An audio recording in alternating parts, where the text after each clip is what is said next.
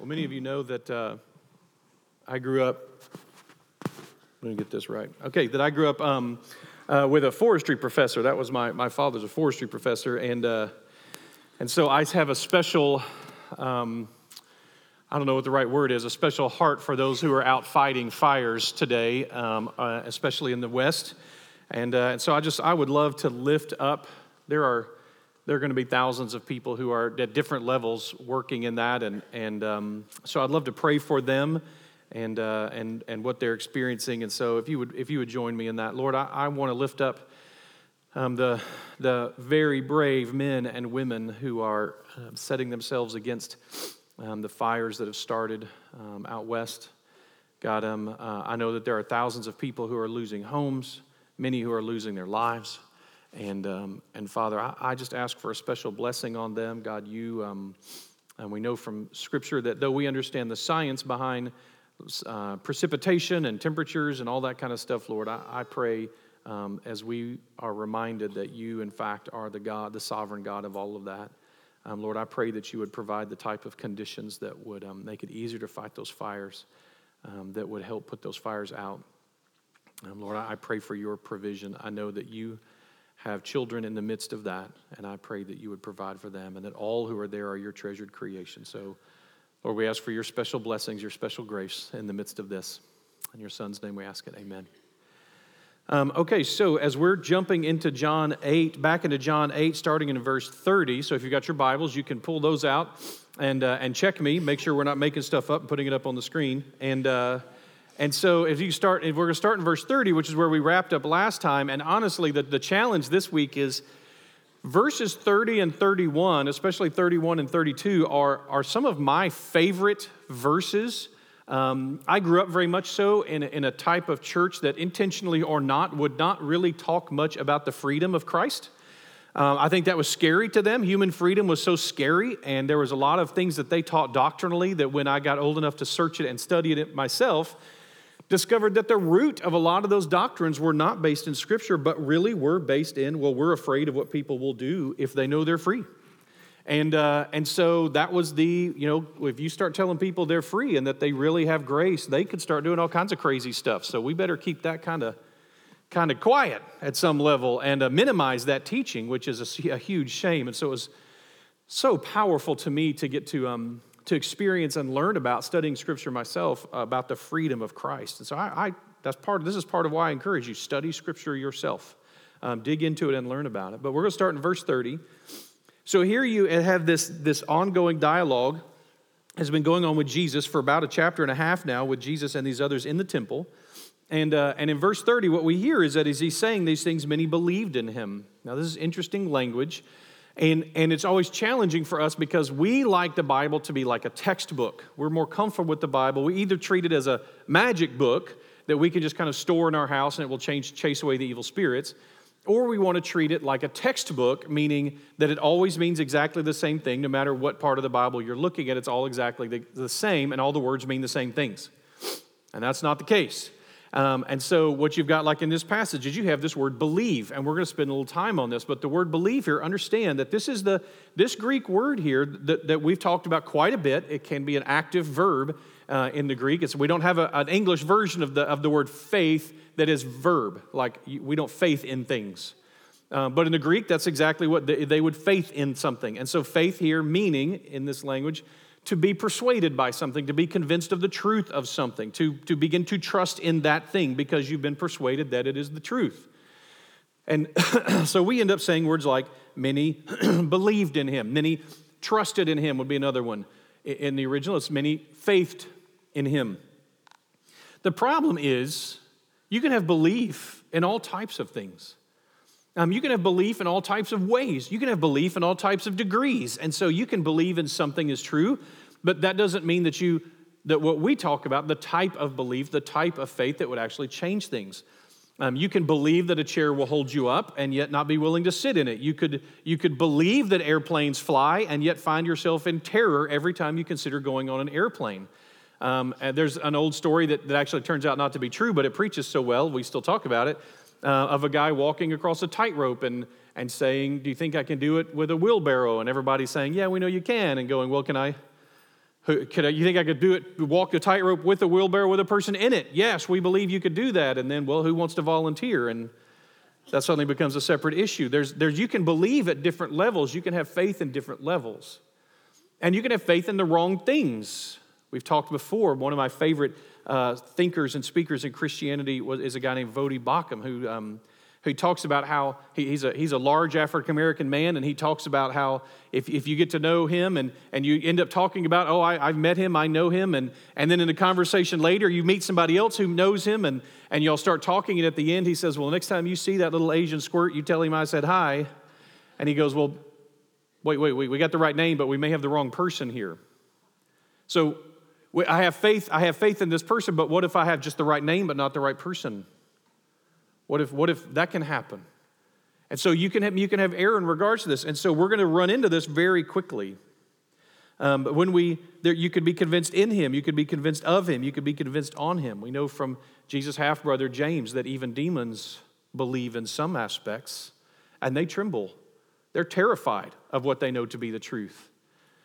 So here we have in verse 31 So Jesus said to the Jews who had believed in him, If you abide in my word, you are truly my disciples, and you will know the truth, and the truth will set you free.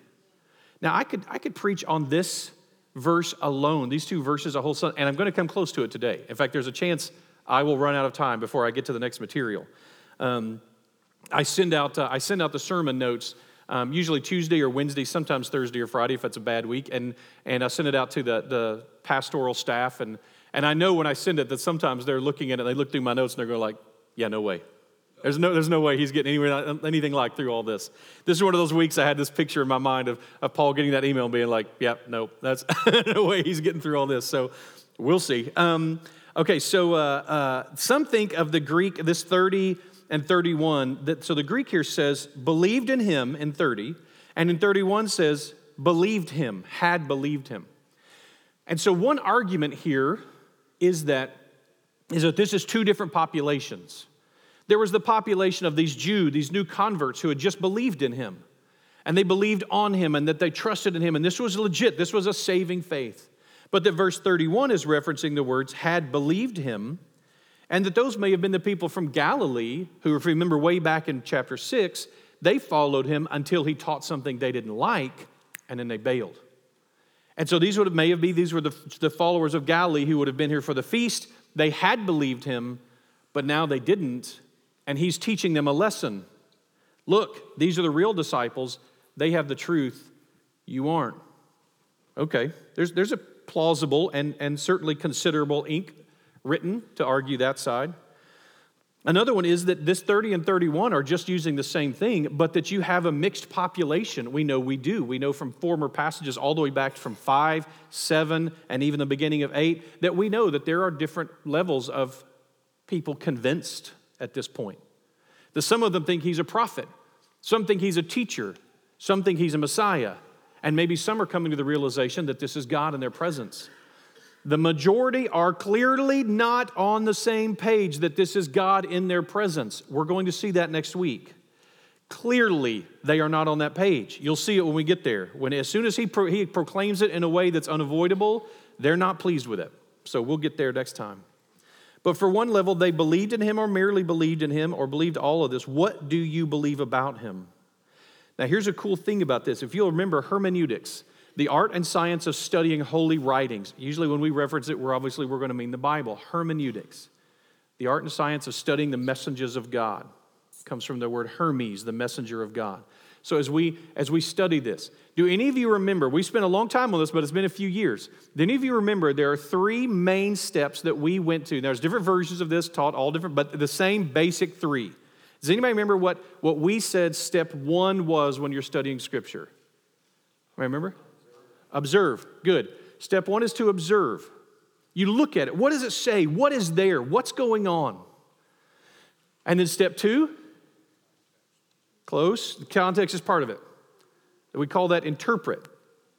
So step two is to interpret. We have to look at what it actually says. And then we have to look what's there. And then we have to use the, the studying that we know and the research that we know to understand what are, the, what are the main truths. So we start with back in its time, observing it. And digging into it and understanding things like the context and the language and the tone and stuff like that. And then we go, what are the, what are the truths that are taught here? And then we take these truths that, that the author, that John is teaching, not that I impose on John. That's bad news. It's not up to me. It's up to, I got to figure out what John is saying, not what I want John to say, not what I like that John would to, were to say, but what John, through the inspiration of the Holy Spirit, was saying. That's what I have to figure out, correctly interpret that, and move that over, and then I have to apply it. Now, here's what's cool. This passage, there's great debate over how to correctly interpret this audience that Jesus is speaking to believers, sort of. Is it two audiences? Is it one audience with just varying all that? Here's the good news. That's the interpretation we're left with going, not, not for certain. The good news is the application is certain. What we're supposed to get from this is the same either way. It's kind of like those who have a very strong opinion on that we're going to be raptured out before there's a tribulation. And then there are those who have a very strong opinion that we're going to live through a tribulation that's going to come upon the earth. Here's the good news. We, and, and by the way, we don't, we don't know. The good news is this the application's the same. If you're following Christ diligently, daily, living as according to his way, then you'll be prepared to, to be standing in front of him with no warning and with just suddenly, bam, no. Are we supposed to be prepared to suddenly be standing before God? Yes, we are. Are we supposed to be prepared to live through persecution to the point of death? Yes, we are. Good news.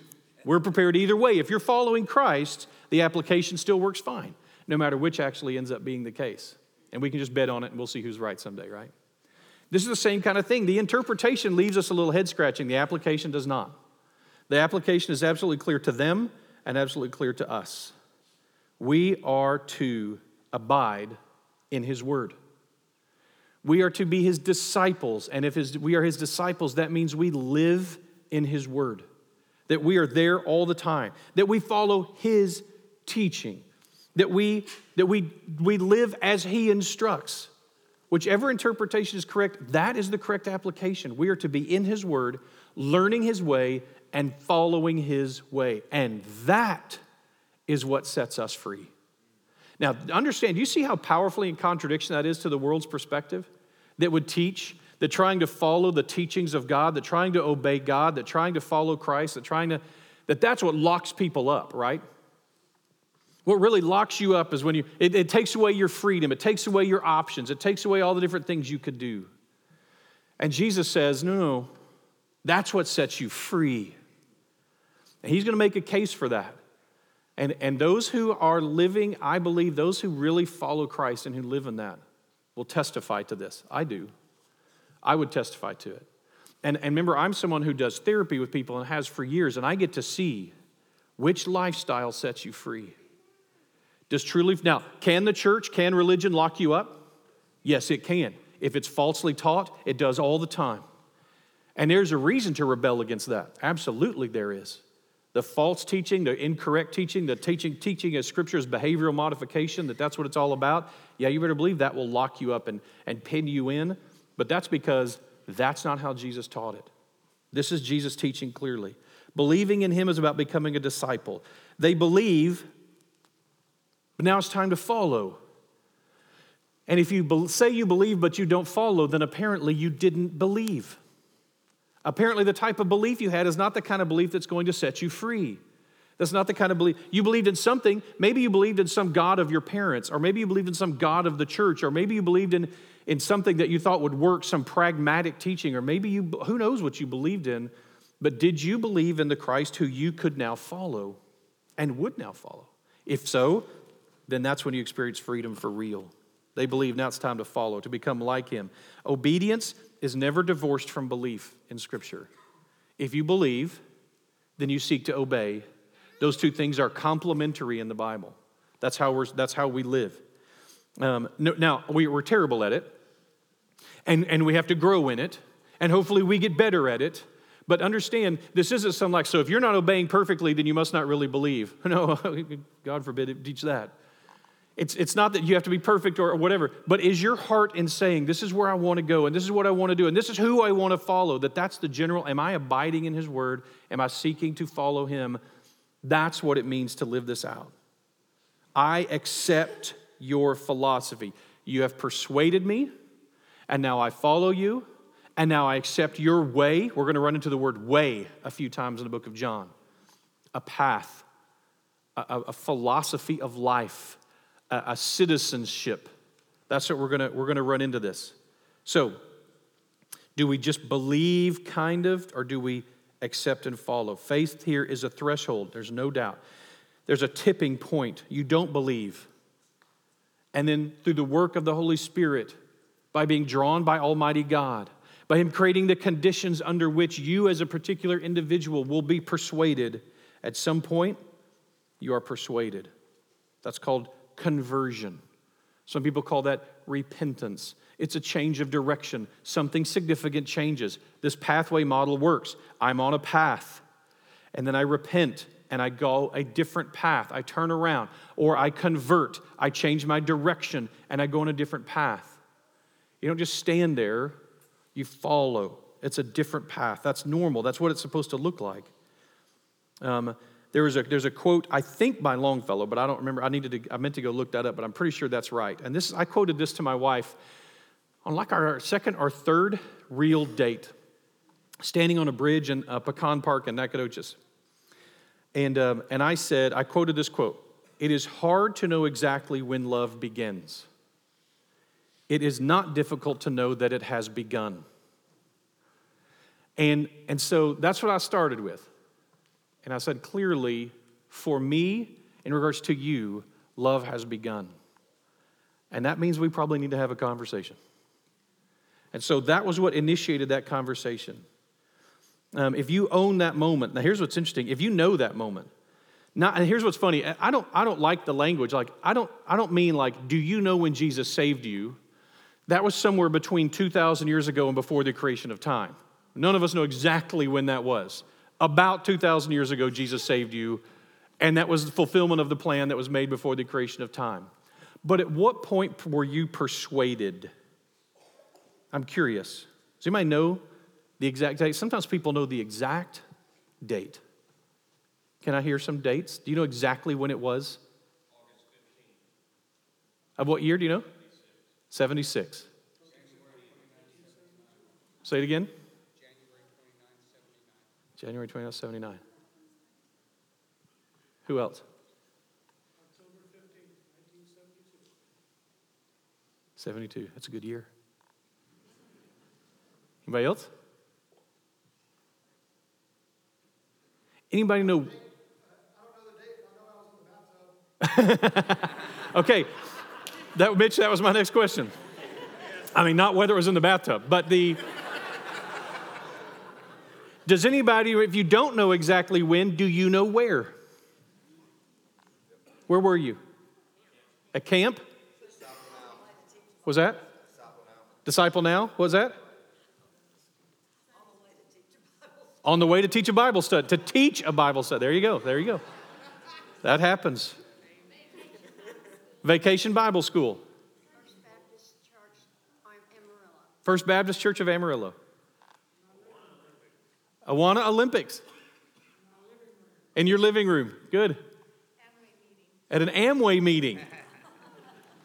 Very cool. So notice, it's not, it's, it's not necessary, by the way. It's not, you don't have to know the date and the hour. You don't even have to know the location. It's, it's great to know, but part of why we do things like baptism is to give you something to look back on and say, I may not know exactly what that tipping point was. And by the way, we don't.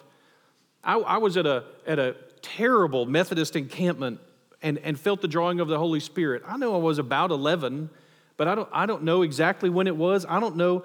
And, and here's the question was it, was it when I stood up? Is that when, when I was convinced? Or, or was it when I walked down the aisle? Or when it was when that old guy who I don't remember anything about prayed with me? Was God knows.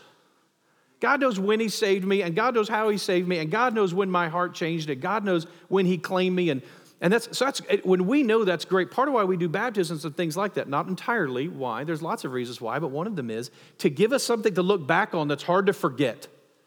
that you can look back on and say, like, I don't know exactly when love began, but I knew it had begun by this date. I knew for sure it had begun by this date. So I think, I think that's powerful. At what point were you set free? At what point exactly was that? And here's what's wild part of why it's hard to tell is because sometimes our life, especially depending on what age you are, your life may not have changed all that much. I mean, I didn't have to give up my life of crime at age 11. My wife didn't have to give up her, her, her rebellious at age three. That didn't, you don't have to, there's not a whole lot of that going on at that point because the behaviors may look kind of the same, but, but everything changes when you were a slave and now you're free. You, you may not even fully experience it. I've always thought back to like the Emancipation Proclamation or the 13th Amendment or whatever when, when you had a, a whole ethnic group in antebellum slavery who was being downtrodden and enslaved in a completely awful, horrible, evil way. And then there's this day, but I suspect that a lot of people the day before and the day after did a lot of the same stuff. They probably still ate the same breakfast and ate the same lunch, and maybe some of them even went to the same place to work, and but they were but now they, here they were a slave and now they're free. The behaviors, some of the behaviors look the same, of course, but the identity has changed. That's the idea of being set free and free indeed. There's that threshold that's kind of fun to talk about. There's the repentance picture. I often, often use this picture. So the, um, uh, my, my wife Ginger and I, we had met before, and I did not remember that we had met because it was very casual a few times. It wasn't anything serious. Um, and, uh, and so I was walking through across SFA campus, and this beautiful woman and two other girls were walking towards me and and I was thinking, literally, guys will all understand this. I was thinking, I wish I had a guy with me so I could comment on the girl in the middle. I was like, golly, like she's, and I'm walking past and I'm thinking, like, man, how do I make sure, like, what do I, and I'm just like trying to, trying to strategize, like having a conversation. And I get even with her, even with the three of them, and she says, Hi, Chris, and keeps walking. And I repented.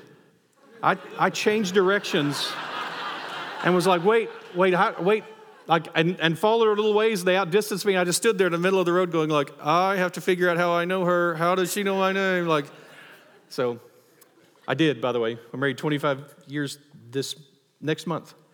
Um, this is the, this passage is so key to me. If you, if any of you ever come and visit Aletheia Counseling Center, Aletheia is the word that means truth. In this passage, this is the verse that goes on our counseling center's pamphlet.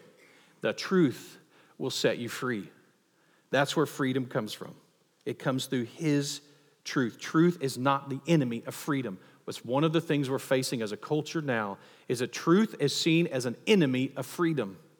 And it will lock us up and lock us up and lock us up until we finally either get so far down in the dungeon we can never get out, or someone will realize we need truth back. That's why the church can't move away from this. The instant we move away from standing on the truth, we become irrelevant. We no longer have any value to a culture. of course, the culture is going to pressure us to walk away from truth. That will make them feel better about themselves. And churches that do that are dying. The churches that are standing on the truth in a loving and graceful way are the ones that will still matter when the world realizes that they're bleeding out and they need someone to take care of them. And we'll be able to say, the truth is still here, it's been waiting for you. It's a very common word in John.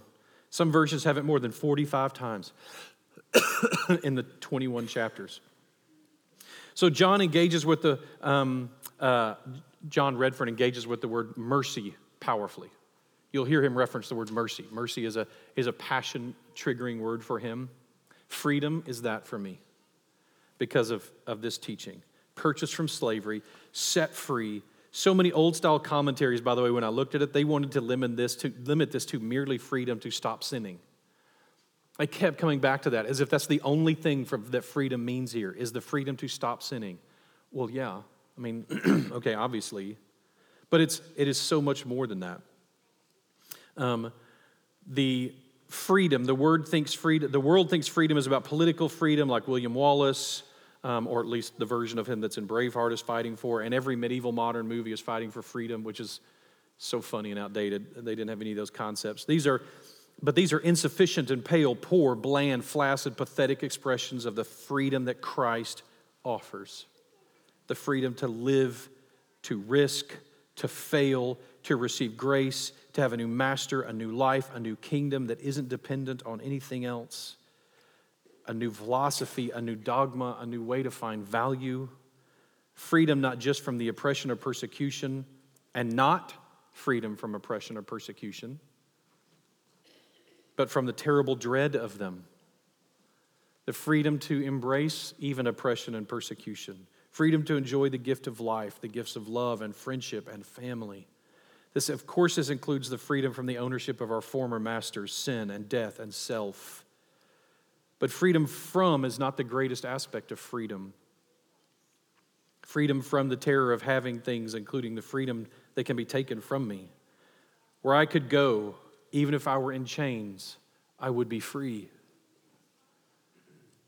Freedom in and through and to, rather than just the addition to a freedom from. Freedom to and in an identity that could never be taken from me, given as a gift by Almighty God. And that no one would ever have the power over that freedom. I am His Son, and that can never be taken from me. I could be his imprisoned son. I could be his persecuted son. I could even be his dead son, at least earthly dead. But I could never again not be God's son. He has chosen and purchased and renamed and adopted me. The freedom to be who I was created to be. I don't even know how to express this. All I, all I have are words. Freedom at the level of identity, not just action. Freedom to live in the truth. And the truth never changes. So it's always there to offer me the same freedom freedom to serve and love and worship and forgive and live forever starting now. Um, I was encouraged at one point as I was going through my schooling and going into psychology, I was encouraged by somebody to go into the medical world. Go be a psychiatrist, not just a counselor or a psychologist, go be a psychiatrist. And So I started pre med. Um, and here's what I learned those of you who are doctors, um, except for the chemistry and the anatomy, I would have been great at being a doctor. Um, those, those two were not, were not fun to me. I just didn't enjoy those at all. I would, I would sit in comparative vertebrate anatomy and physiology, doodling and writing poetry and thinking, why am I here? I hate this stuff. And, and then realizing I'm going to sell I'm going to sell the next four or five years of my life doing something I have no heart and passion for so that I can spend the rest of my life doing what I have less heart and passion for, but I could make more money doing it. At least at the time, that was the case, right? That's, some of that's changed too. Um, to have less freedom. So I'm going to sell freedom in order to have less freedom down the road like that. It's suddenly, and, and I'm going to tell I'd love to say it was the Bible that shook me out of that, but it was the movie Dead Poet Society that did it. That, that I watched Dead Poet Society. I was like, what am I doing? What am I thinking? And literally just, I never even went back for my lab equipment. And that stuff's expensive. But I was like, I was, I was burning my ships. I was done and I walked to the registrar's office. I changed my major. I dropped the two classes that I was in that were pre med classes, went back to a psychology undergraduate, and went back to doing what I love doing. Um, that is not restricted, That's, that is freedom. To, to, to be able to risk and attempt and seek to follow God and what He has for you. And, and I think clearly that turned out to be the case. And let me just tell you here's the best part of it. If you've never experienced this, I have no I do not have words, so this will be between me and those of you who have experienced this. Um, the, um, let me find it again, let me find the exact wording because I don't want to mess this up. The sweet, sweet joy of introducing others to the freedom found in the truth. That is my favorite moment in preaching. It is my favorite moment in discipleship. It's my favorite moment in therapy. When you get to tell someone the truth and they realize that it confronts and denies all the lies that they've lived in and your heart rate picks up and you feel awake and alive in a new way as you get to introduce other people to the truth and the truth that sets them free. It is, if you've never gotten to experience it, please pursue that. And to the freedom to experience His truth in good measure, pressed down, shaken together, running over, dropped in my lap. That is exactly what Christ has done with His freedom. Okay, now, I think that's what Jesus is saying. All that in one sentence. And now for yet another lesson from the book of John and our ongoing exercise of people missing the point. Ready? John chapter 8, verse 33 And they answered him, We are the offspring of Abraham and have never been enslaved to anybody. how is it that you say you will become free? Really? I think it's time. I know it's only been a week since I introduced it, but it's like, what? I mean, I just, Jesus going, like, you, I, I think Jesus is literally proclaiming a new thing at a new level. Like he's, he's explaining maybe the entire law in the moment of saying, the truth will set you free. And they say, this? We've never been enslaved. Aside from the fact that, like, wait, what? You are Jews and you've never been enslaved. Like, I don't know which is worse, their theology or their listening skills or their histor- history understanding. Like, I, I, just, this really strikes me. When I read this, I was like, wait, what? I mean, the delusional, I, I don't, if they're just, are they just being proud of their ethnicity here? A lot of people think that. Matthew 3, 9, and 10. Um, do not presume to say to yourselves, we have, so they, have done this with Jesus at another, they, they, they're all proud about being the children of Abraham. And this is what Jesus says to them um, Do not presume to say for yourselves, we have Abraham as our father, because I tell you, God is able to raise from these stones children from Abraham, for Abraham. He doesn't need you to be Abraham's children. God doesn't need your help. This is not some pride thing. By the way, and how, how about the idea of having pride in who you were born to? Does that make any sense? Did you do that? Like, hey, I chose so well. I chose to be an offspring of Abraham. Wasn't that smart of me? You had no say in that. You had no vote in that. This is, this is just the, every, at every level. This could not be more. Look at verse uh, Matthew, still Matthew 3, verse 10. Even now the axe is laid to the root of the trees. Every tree, therefore, that does not bear good fruit is cut down and thrown into the fire. He's talking about the axe at the root of the tree of Abraham. Don't think I won't cut this down, throw it in a fire, and start over with stones if I have to. This is God's glory, not theirs, that they're children of Abraham. They were the seed that God had promised Abraham, like the stars and the sand, and that had, that had really happened even by this point, but not ever enslaved. The list of people who could make the case that they enslaved the Jews includes the Egyptians, which is kind of a yes, Babylonians, the Medo Persians, the Greeks, the Romans, the Philistines, the Assyrians, the Midianites, and more would all have the claim that they had conquered and enslaved the Jewish people. So I have no idea. Maybe, maybe they're not arguing full born slavery, or maybe they're just arguing the fact that you can't enslave their indomitable spirit. I'll give them that. Okay. That would be like enslaving Texans, right? Like you, you, could, you could run us, you could, you could even own us, but at some level, we are fighting you. I mean, just, and maybe that's, and the Jews were famous for that, so maybe that's what they're saying, possibly. So here we have this idea of this rebellious heart that they're so proud of, maybe, rather than recognizing it as maybe a character flaw too. But of course, Jesus isn't talking about slavery from a political master. Pride, listen to this pride is not another word for freedom. It, it, is, it is amazing to me that we have a culture now, that we have, a whole, we have whole movements called pride in our culture now. That one group or another wants to have a parade or a party or a day when what they declare is pride. As Christians, that should, that, that, I mean, can you imagine? Let's just declare ourselves guilty of the greatest sin against God pride. Now, let's be careful that we don't take a position of pride in response to that. We're not, that, this, this is God's glory again. But pride is not another word for freedom. Jesus, and Jesus isn't talked about this. It means, it means to obey something is the freedom that he's offering, the freedom of obedience, the freedom of servanthood, the freedom of slavery to, a, to him as master. You are a slave to whatever you obey. Do you obey the urgent demands of whatever? What, what is it that you find yourself enslaved to? Commas in your bank account? Addictions? Peer groups? Social media? Lusts? We could all identify to some of what Jesus says in, in this. This is exactly the freedom, the identity freedom we need. It's why we need a freedom at the identity level, not just at the behavioral level. Because as, as behavioralists, we are not great. We need something to be bigger, a deeper change. Let me read through what the Apostle Paul talks about some of this.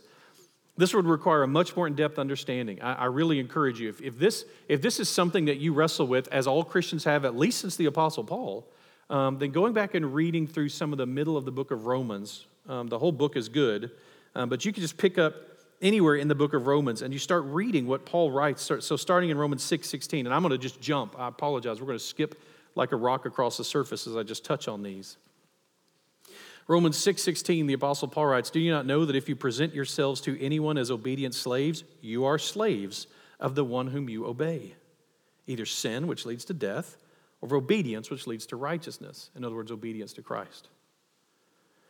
The clarity here that we are no longer slaves, we are purchased. This is a common theme in Romans and Galatians and, and Corinthians. We have a new identity.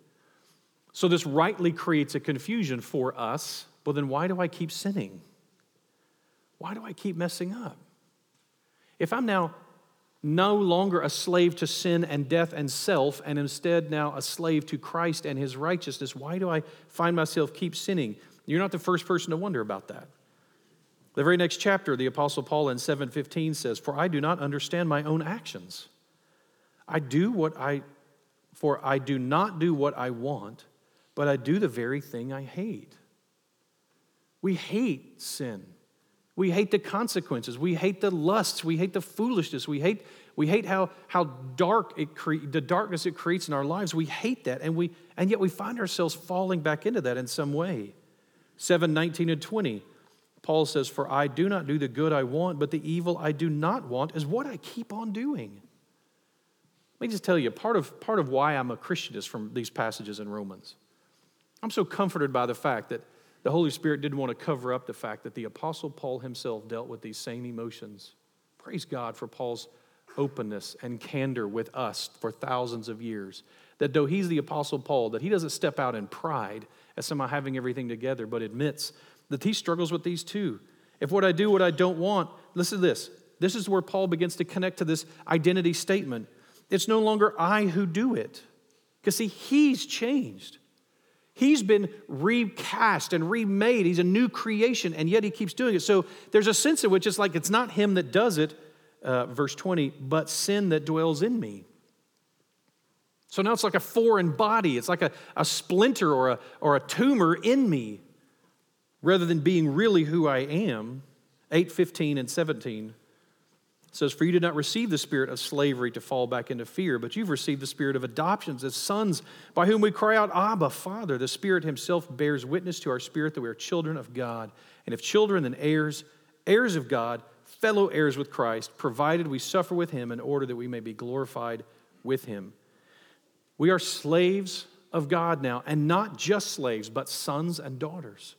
This is a change in identity. This is the freedom at the identity level that's exactly what's required for us. Because otherwise, if it's just every time I mess up, I'm, I'm, I'm proving that I'm really still a slave to sin, versus now I've proven that because I hate that I'm not a slave to sin, I'm just weak. I'm poor. I'm undisciplined. I'm broken. I still need a Savior. Even though my identity has changed, I still need a Savior, and I still need the power of His Spirit to work in me. That doesn't somehow change because we become believers. This is important. So, Jesus, Jesus, back in chapter 8, verse 34, Jesus answers them Truly, truly, I say to you, everyone who practices sin is a slave to sin. The slave does not remain in the house forever, but the son remains forever. See, that's why it's important that we're not merely slaves. Disobedient slaves get kicked out. Disobedient sons get disciplined, not kicked out. We are sons and daughters, so we may face the discipline of our flaws and problems, but we don't face the abandonment, the forsakenness in this identity. So I was read it again. The slave does not remain in the house forever, the son remains forever. 36. So if the son sets you free, you are free indeed. Just political freedom? Clearly not. The freedom of pride? Obviously not. Jesus makes this clarification for them. There's a difference between being the, adopt, the offspring and being the child of and the slave of. You may be an offspring of Abraham, but you're not really his child unless you have his views on things. You may be the offspring of Abraham, but you're the child of someone else. You've been, you've been given over. Over and over, Jesus uses this distinction. I'm going to read this and wrap up with just reading this. We may pick up a little bit with it next week as we continue to move forward. I'm just going to read verses 37 um, through 47. But this is what he's teaching. He's going to show them that though they are so have such pride in being the offspring of Abraham, they don't follow even Abraham, much less God. I know that you are offspring of Abraham. Yet you'd seek to kill me because my word finds no place in you. I speak of what I have seen with my father, and you don't know what you've, and you do what you have heard from your father. And they answered him, Abraham is our father. But Jesus said to them, Well, if you were Abraham's children, you'd be doing the works Abraham did. Now you seek to kill me, a man who has told you the truth that I heard from God. This is not what Abraham did. You remember a few weeks ago we taught on hospitality. How did Abraham greet God? Over the top, welcoming, everything he could get to him. You'd be doing like Abraham. They said to him, We are not born of sexual immorality. We have one father, even God. They keep changing their story. They were offspring of Abraham. No, no, they're, they're, they're sons of Abraham. No, no, they're sons of God now. This is not moving in the right correct direction. Jesus said to them, If God were your father, then you would love me. For I came from God and I am here. I came not of my own accord, but he sent me. Why do you not understand what I say? It's because you cannot bear to hear my word. You are of your father, the devil and your will is to do your father's desire. He was a murderer from the beginning and does not stand in the truth because there's no truth in him. When he lies, he speaks of his own character, for he is a liar and a father of lies. But because I tell the truth, you don't believe me. Which one of you convicts me of sin? If I tell the truth, why don't you believe me? Whoever is of God hears the word of God. The reason you do not hear these words is because you are not of God. So I believe Jesus wants them to understand the need for freedom, and he is offering them freedom the freedom that only comes in the truth. Freedom in life, not just word, freedom actually free. The freedom to follow the truth, the freedom that comes through knowing and following the truth. Accept this truth. God loves you and treasures you and invites you to accept the gift of his adoption into his family, something that could never be taken away, which gives freedom unlike anything else. Let's pray. Father, I, I want to live in your freedom. I want to follow your way. I want my life to be so filled up with your freedom, with your truth, that I abide in your word, that I have true freedom in everything that I do. That the way I live in everything is infected and led by and filled with abiding in your truth and receiving your freedom. God, teach us to live in the freedom of your Son. Teach us to live in the freedom that, that once we have been set free by Him, we are free indeed, co heirs with your Son, the little brothers and sisters of your Son. Thank you, Father, that you have chosen us and claimed us and purchased us and adopted us. We are truly the beneficiaries of the greatest gift in this. God, help us to stand strong by your truth, and in doing so, offer the freedom that only your Son can give through the power of your Spirit, according to your perfection to the world. Thank you that you loved the world enough to send that Son. God, help us to learn to live this way in everything we do in His name. Amen.